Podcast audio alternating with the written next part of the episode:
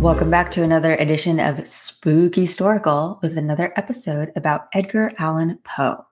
Today, we're going to explore the unexplained circumstances surrounding the author's death, as well as a mysterious figure known as the Poe Toaster, who visited Poe's grave every year on his birthday for decades.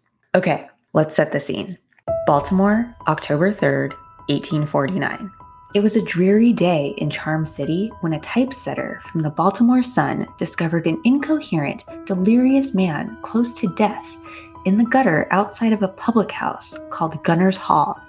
The typesetter recognized the man at once, for it was Edgar Allan Poe, the famed poet and author. Poe was a known alcoholic, a habit that had taken hold of him ever since the death of his young wife just two years earlier. But here's where things get strange.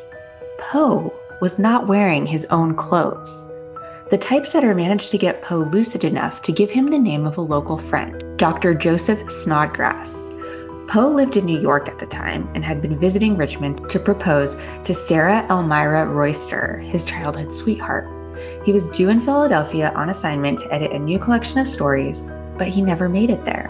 Snodgrass was both a doctor and a newspaperman, he was disgusted by Poe's drinking, and when he saw his disheveled friend, he proclaimed him in a state of beastly intoxication. Poe was in and out of consciousness during the next four days at Washington College Hospital, where he was allowed no visitors. He repeatedly shouted, Reynolds! But no one knows to whom he was referring. Poe ultimately succumbed to his demons on October 7, 1849, at just 40 years old. To this day, no one knows exactly what happened to Poe.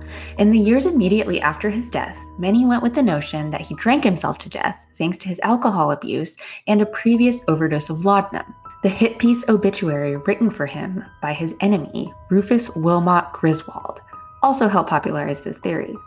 If he had been drunk in the street, it was possible that he was also mugged and beaten. The mysterious nature of the clothing he was wearing and where he was found, however, gave rise to the wildest theory of all cooping. Cooping was a word for super intense voter fraud. Roving gangs would kidnap and drug a man, change his clothes, and then force him to vote for a preferred candidate.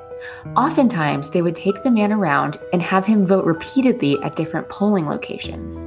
October 3, 1849, the day Poe was found, was election day, and Gunners Hall was being used as a polling place. As if that wasn't strange enough, modern doctors have also posited that Poe could have had rabies or a brain tumor. The brain tumor theory came about because while Poe was originally buried in an unmarked pauper's grave, by 1875, Poe's literary fame had grown widespread, and his coffin was dug up to be reburied to a site with his own memorial. The coffin broke open, and one of the workers moving it said that something was rolling around in Poe's skull. While the brain decomposes pretty rapidly after burial, a brain tumor can actually calcify. We'll never know exactly how Poe died, but at least one person paid tribute to Poe in a way most fitting to the macabre author. From 1849 until 2009, a mysterious man dressed in black donning a white scarf and wide brimmed hat, would visit the gravesite of Edgar Allan Poe before dawn every year on January 19th, Poe's birthday. The visitor would pour himself a glass of cognac, say a few words to toast Poe, and leave the rest of the cognac at the grave along with three red roses. The man became known as the Poe Toaster, and while he was seen by small groups of people who would await his arrival, his identity was never discovered. In 1999, a note was left that said the torch had been passed. It was believed that the man's son became the Poe toaster until the toaster stopped appearing in 2009, the bicentennial of Edgar Allan Poe's birth. In 2015, the Maryland Historical Society held auditions to choose a new Poe toaster to carry on the tradition. So, if you ever find yourself in Baltimore on January 19th, head down to Poe's grave for a chance to partake in his annual toast. That's all I have for you today, my dear listeners.